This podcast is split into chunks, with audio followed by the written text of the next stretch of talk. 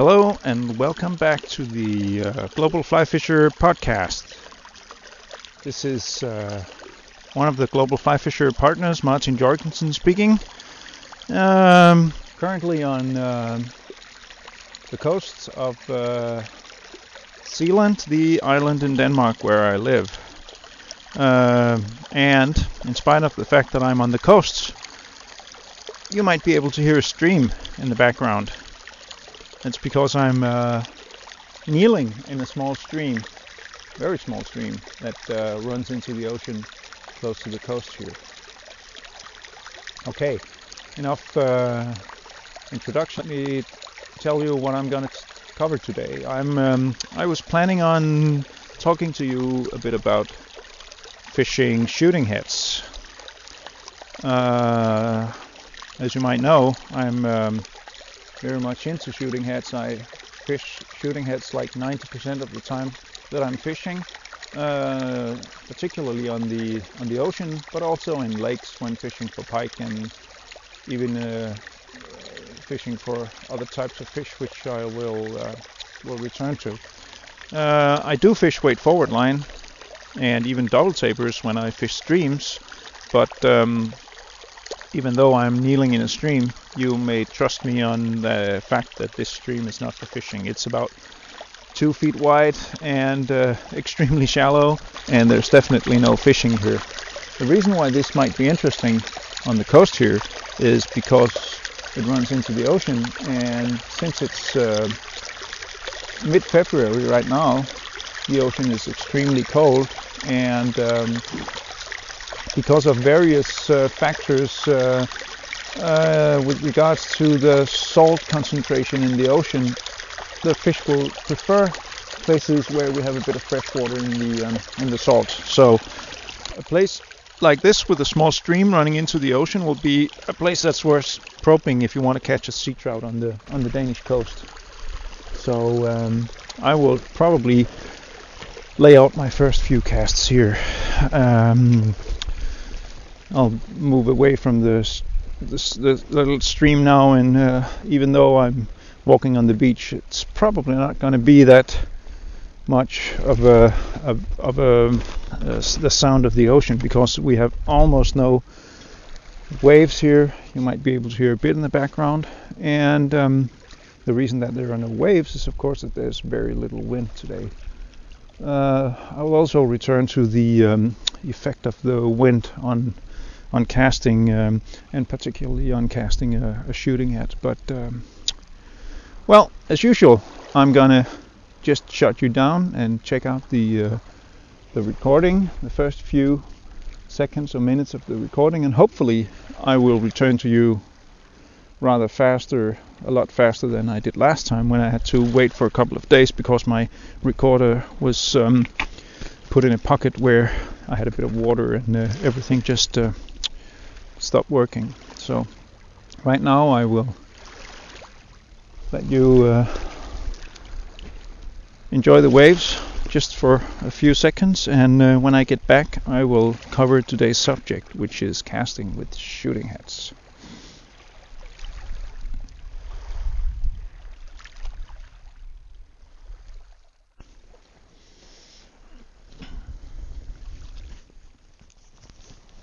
Well, everything seemed to be fine on the recording, and uh, I have now put the uh, recorder into a dry pocket, and hopefully it won't shut off by itself, which has also been happening a couple of times. And I've also put my cell phone in a different pocket because I don't want the noise of the cell phone on the on the recording like I had it the last time that um, I did a podcast. So, all in all, we should be well prepared.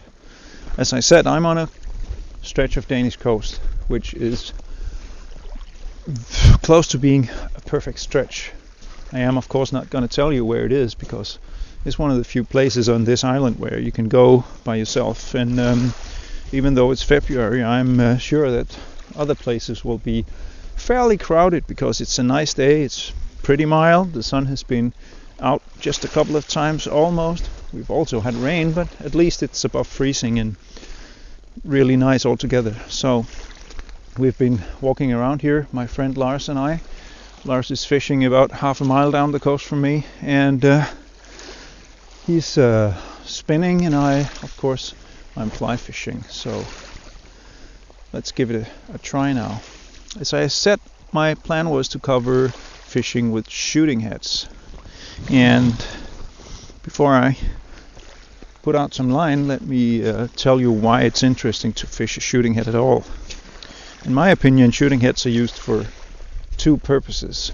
The one purpose is to be able to cast fairly long, longer than you would with the with the um, with the uh, weight forward line.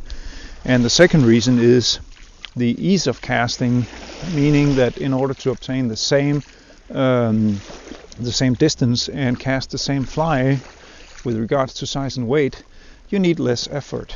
And if you're going to cast like we do when we fish for sea trout here, which is just actually basically repeating casting, search casting, constantly casting, and during a day you may cast, I don't know, hundreds at least, maybe even thousands of casts. It's quite important that you don't strain yourself and that you um, that you actually uh, can cover some water without using too much energy. So, as I said, the second reason and the combined reasons for fishing a shooting head would be to cover some water, gain some distance without using too much energy. Probably uh, many people would argue that uh, casting a weight forward line would uh, can give you the same advantages. It's just a question of uh, of technique. And sure, that might be the question, might be the uh, the issue. But um, in my eyes and in my experience, it's still quite a lot easier to cast with a shooting head. And a very important aspect is that you you do a lot less blind casting, uh, meaning that you actually have your fly in the water a lot longer, which when you search fish is quite important. This being February means that I have walked along two miles of coast, maybe three kilometers of coast. Perfect coast. I can see seaweed, stones, rocks, turtle grass, whatever, and the water is very clear. There's, there's just a bit of a rifle on the water. The wind is very calm and I have seen nothing. When I say nothing, I have seen two small fish after my fly just like an hour ago or so. But apart from that, the weather should reveal any activity. The surface is perfect for spotting fish. I have a very good, very good conditions for seeing fish mm, touching the surface, and I see nothing. So, where do I fish? Well, since all the uh, all the water that I see in front of me is very fishable, there's nothing else to do than just go ahead and cast. I can of course aim for points, which is a, the thing that I'm doing right now. I'm just walking along uh, to a small point that I can see in front of me. But you can also just cast, and that is the basic recipe for fishing for sea trout in the ocean most of the year is actually just finding a place that looks fishy and then start casting. And when you start casting, you move. You walk along like you would in a stream or in a when salmon fishing. Maybe that's a better picture. You cast, you take a step, you cast, you take a step. In that way, you actually get to fish off a lot of water, and you search the water for these fish. The fish in the ocean, as you might know if you fish the ocean, are not really stationary fish. They don't stay in one place, and um, they don't rest in particular holding places. They will move along the coast, especially this time of year where the, the majority of the fish are moving away from the streams where they have been spawning. And they will just be traveling along looking for pockets of warmer water, fresh water, like I mentioned before, places with a bit of sun, dark spots, and all kinds of um, all kinds of uh, nice places. Now I see a buzzard in front of me, a nice big bird that's flying. Beautiful, really beautiful. It's a good time of the year to look for birds of prey because um, you have no leaves on the trees and they're very very clear. And just a few minutes ago, we saw a mouse that ran across the beach and into the grass and uh, all the uh, all the, the birds that uh, that prey on these uh, animals are very active right now because the mice are quite easy to find. So, well, returning to the uh, to the fishing here, um, I want to uh, I want to be able to cover a lot of water, which means casting and casting and casting, and uh, it's probably not going to be before March, late March, or maybe April that I see a fish in the water that I can cast to. That's the way we fish the ocean here in Denmark because in the um, in the the cold part of the year the fish are not really very active. The water is close to freezing and they are slow, and they will eat, stay close to the bottom and eat close to the bottom. So no surface activity and because of that nowhere to aim the cast and because of that I need to be able to cast and cover a lot of water and just fish along and have um, and have uh, to spend as little energy as possible on it. Okay, as you might be able to hear, I actually uh, worked out a bit of line here in, in the background um, while while talking, and uh, let me tell you what I'm uh, what I'm fishing right now. I what I have is a let me just check it out. I don't remember the the um, the rod is a nine feet sorry, nine foot two inches uh, rod for a six seven weight. That's a fairly long rod. I mean, nine foot, nine and a half feet would be would be uh, would be the average uh, for fishing here. So fishing the saltwater here would usually call for a fairly long rod compared to what you would use in a stream for for um, brown trout or or um, rainbows. And uh, that rod is equipped with a fairly large reel and that reel has some backing on it. I usually just spool on backing as I find it uh, suitable, but probably in this case there's about 150 meters, 150 yards, or about like uh, 400, uh, 450 feet or something like that.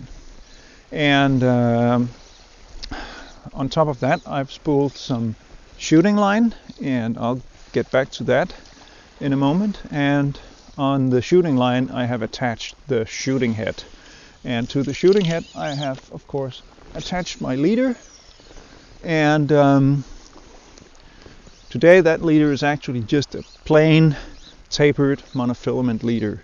And the tip is um, a quarter of a millimeter, or about what you would refer to as 2x or 1x in the uh, American uh, way of, uh, of uh, measuring leaders. So the length of that probably one and a half rod lengths or so, meaning uh, four or five meters or uh, somewhere between 12 and 15 feet of, of leader.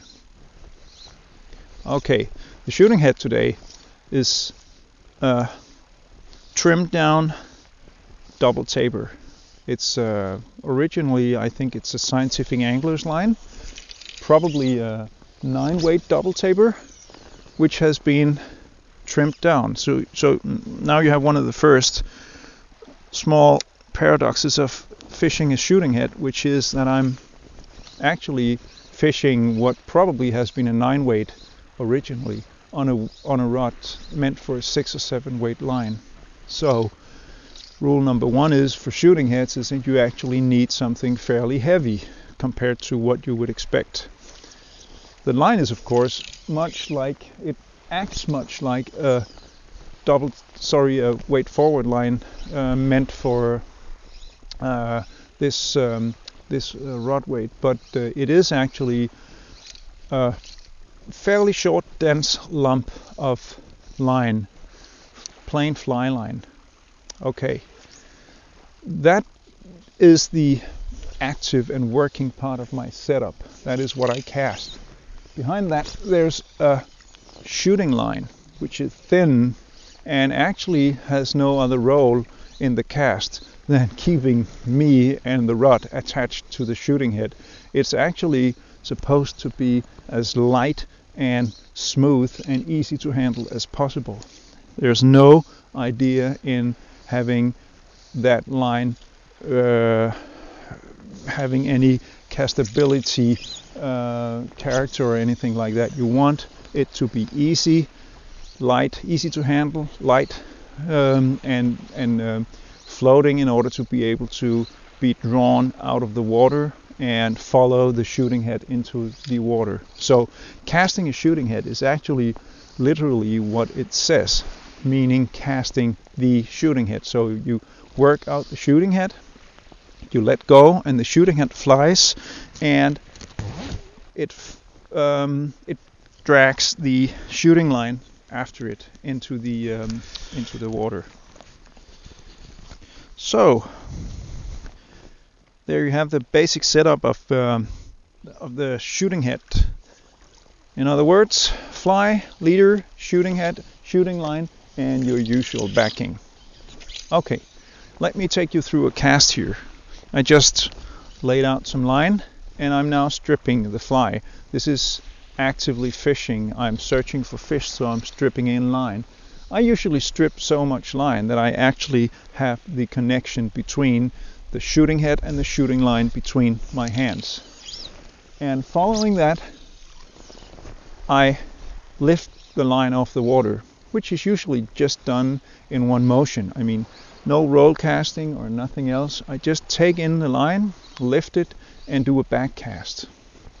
So that's what I do now. I've just made a cast. I have the connection in my hands. I pull it up, and whoops, I had a bit of seaweed on there, and I make a back cast. And in the front cast, I work out line. And the line that I work out is actually just the length of the rod, so that the connection between the shooting head and the shooting line moves out through the guides, out the tip of the rod, and probably about maybe one meter or so out of the tip top of the rod.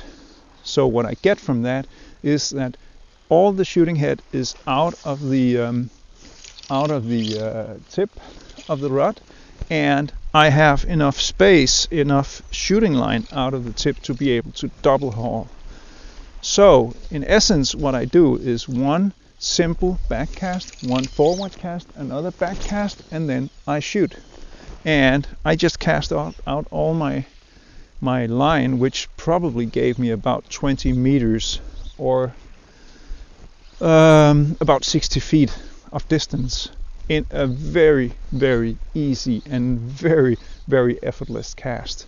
I could, if I wanted to, work more with the line, not in the um, in uh, in the the um, in the way that I did several blind casts or anything like that. I could just be more energetic in my in my double hauls, and that would probably give me even further distance. But actually, I think the way that I have fished this always is probably covering about 20 to 25 meters, meaning 60, 70 feet or something like that, which is more than adequate. Most fish that I will cast will, sorry, will catch will of course be within that distance, but in essence, most um, fish that uh, are caught on the coast are fairly close to the uh, to the shore. You can and I can probably cast longer than that with some effort, and casting 30 meters or about 90 to 100 feet is actually something that can be learned fairly uh, quickly if you learn to master the um, the shooting head. And uh, on a day like today, where there's no wind, it's actually quite difficult to ca- to cast that uh, far. But if you get uh, the wind in your back and uh, you can fish um, with the wind coming from your your good side, if you're a right-hand caster, that would be your left side. The ease of laying out maybe 25 or 30 meters is really surprising because the wind will carry your back cast and make it easy for you to hold a long line in the air and it will also help you stretch your leader in spite of the fact that you cast maybe 25 or 30 meters or up to 100 feet out. So in other words, what I get from using a shooting head as I do here is one single back cast and then I can cast up to 60 feet without absolutely without straining myself. And if you want to fish a whole day with a seven weight and flies in the uh, two and fours, uh, being able to cast fairly long with one back cast and no blind casting and very little effort put into the cast is extremely important because if you if you have to strain yourself every time you cast or you have to do like four or five blind casts and back casts well you will you'll get tired. Simply just get tired. And you won't want to get tired because a day like today casting and casting and casting is the um, is the key. Other times of the year, well, I will spend more time on the on the beach watching the water and only maybe make 10, 20 casts even. I mean, it has happened that I almost don't fish and only fish when I see something, but not in February. If you want to catch something in February, you just have to work for it. That's the way it is. So that was fishing shooting heads on the on the Danish coast. So what about shooting heads in, in other places? Well, you know, you can fish shooting heads almost anywhere. I wouldn't recommend shooting heads for the average stream fisherman fishing for brown trout with nymphs or, or dry flies. That definitely make no sense because what you want there is precision and not distance and usually you have to cast in tight spots so you don't have necessarily have a, a very um, a very good uh, uh, room for a very good back cast or anything like that. So well that's not the place. But how about fishing for steelhead or salmon or something like that? Yep, there you go. If you want to get line out there, particularly if you want to fish sinking lines, a shooting head is a very good way of doing that. You get long casts, effortless casts. You can cast a fairly heavy line. You can you can roll cast and underhand cast a shooting a shooting head, and um, definitely if you fish like a spey rod or a two-hand rod, shooting head fishing will be the same as it is with the one hand rod. It's so much easier and so much less effort, and you can actually do all kinds of neat roll and underhand and snake and spey casts with a shooting head as well as you can with um, with a with a full line. Some casts are better for shooting heads than others, but definitely it does work. And if you fish for pike or fish for other lake fish, bass, stripers, what have you, uh, stripers in the ocean, bass in the in the lakes, well, shooting head can be fine too because it's uh, a neat and easy way of carrying fairly large flies and again sinking lines if you need that. And if you want to get out a popper or something like that for a pike or a bass, definitely shooting head are worth considering. So if you want to fish a shooting head, how do you get about it? Well, one thing is to um, to buy one. Shooting heads come in all kinds of colors, weights, and rod weights and what have you, and you can just go down and buy one. And you need some shooting line, which can be all kinds of line from thin level fly lines to monofilament to uh, coated monofilament and uh, braided lines like the one I have on today.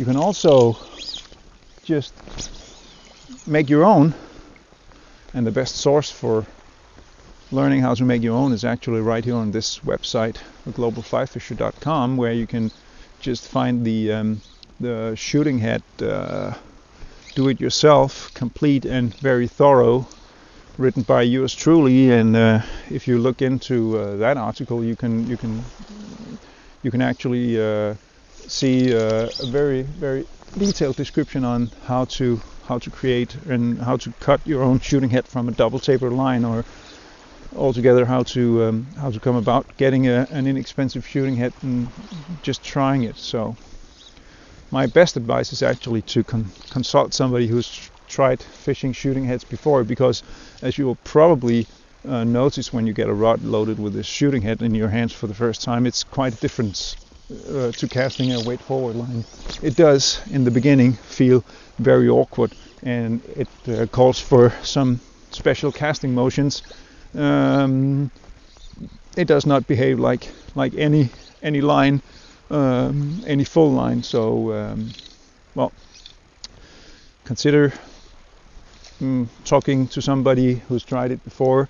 Uh, experiment, cast on a lawn, do anything. But if you have any idea about fishing, search fishing for fish, or casting and casting and casting with fairly heavy um, heavy flies and uh, and uh, casting long longer distances, you should probably consider trying out a shooting head. So, enough of that. I think that wraps it up for today's talk on shooting heads. I will not take more of your time unless I suddenly hook a fish, in which case I will definitely leave the recorder on and uh, try to get some action because that's one thing that we've been missing in all the uh, in all the previous uh, all the previous podcasts. There, there has actually not been a single fish in any of them in spite of the fact that I've been fishing in, in four out of five podcasts. So um, believe me, fishing in my neck of the woods in February is not equal to very productive fishing. I have this is my 12th trip with no fish, and that's like 12, 1, 2, 12 trips with no fish. So if you want to catch something, don't go fishing on the Danish coast in February. Okay, let's call it a day here. Thank you for joining me. This was uh, Martin Jorgensen, one of the Global Fly Fisher partners. Uh, and I've been talking to you from the Danish coast. And um, I hope you enjoyed the show and uh, hope to see you next time when uh, a new podcast is ready on the globalflyfisher.com.